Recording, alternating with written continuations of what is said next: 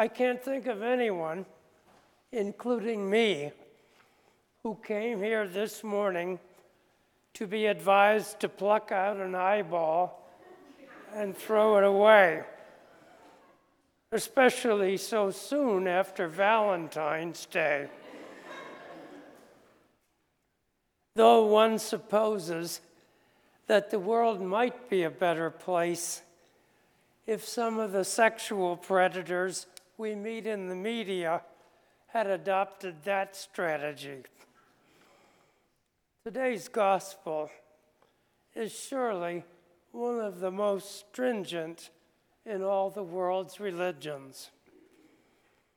Not long ago, I heard a story about stringency. A man walks into a bank with a draft for $50. The check is unendorsed, however. When he gets to the teller, he is told that it would not be honored without a pop- proper signature on the back. He pitches a fit, shouting that this is a free country and no one is going to force him to sign anything he does not want to. Then, retrieving his unendorsed draft, he storms out, crosses the street, and marches into a rival bank.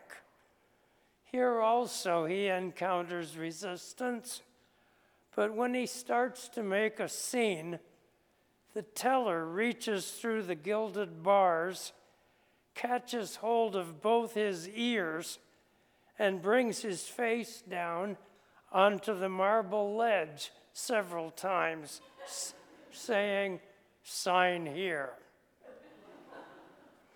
Wiping the blood from his nose, he does so, receives his $50, and returns to the first bank waving the cash. See, he shouts, they cashed my check.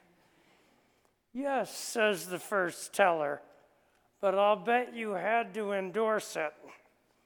Well, sure, says the man, but they explain things over there. Luckily, the most persuasive indicators of the temperament, so to say, of the deity suggests the opposite of the second tellers, namely a supple, kindly, forgiving nature. For me, a memorable presentation of this is the play The Green Pastures by Marc Connelly. He received the 1930 Pulitzer Prize for it. Connelly's play initially shows a deity with more or less unrefined feelings, who by the end helplessly and agonizingly endures the suffering of his son, and through that, in the playwright's words, learns compassion. It's a sweet story, even if today it shows it's 90 years of age. But what more could we want in this broken world than a God of compassion? The theologians sometimes remind us that compassion is not so much an ad hoc feeling of pity, it is rather a continuing predisposition, a way of kindly interpreting and kindly responding to the world. I've recently read a remarkable series of books by the late Vasily Grossman. He was a Russian Jewish combat journalist at Stalingrad and elsewhere with the Russian army on the brutal Eastern Front during World War II. He experienced an awful lot, good and bad, and earned a reputation as an honest and insightful writer. Having seen and experienced so very much, Grossman ventures his thoughts concerning compassion.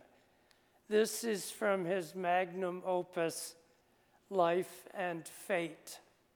Quote Good is to be found neither in the sermons of religious teachers and prophets, nor in the teachings of sociologists and popular leaders, nor in the ethical systems of philosophers.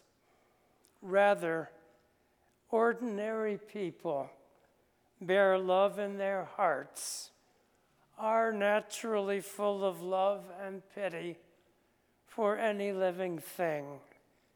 At the end of the day's work, they prefer the warmth of the hearth to a bonfire in the public square. There is everyday human kindness. The kindness of an old woman carrying a piece of bread to a prisoner. The kindness of a soldier allowing a wounded enemy to drink from his water flask. The kindness of youth toward age. The kindness of a peasant hiding an old Jew in the loft.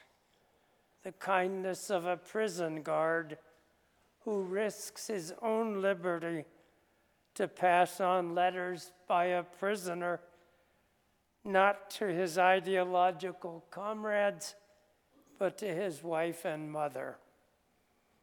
The private kindness of one individual toward another, a petty, thoughtless kindness, an unwitnessed kindness, a kindness outside any system of social or religious good, something we could call senseless kindness.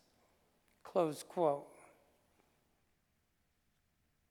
Do we realize that the best proof we have for the sovereignty of compassion in the world is ourselves, all of us. Because imaging the divine, we behave toward each other with unself regarding kindness and compassion.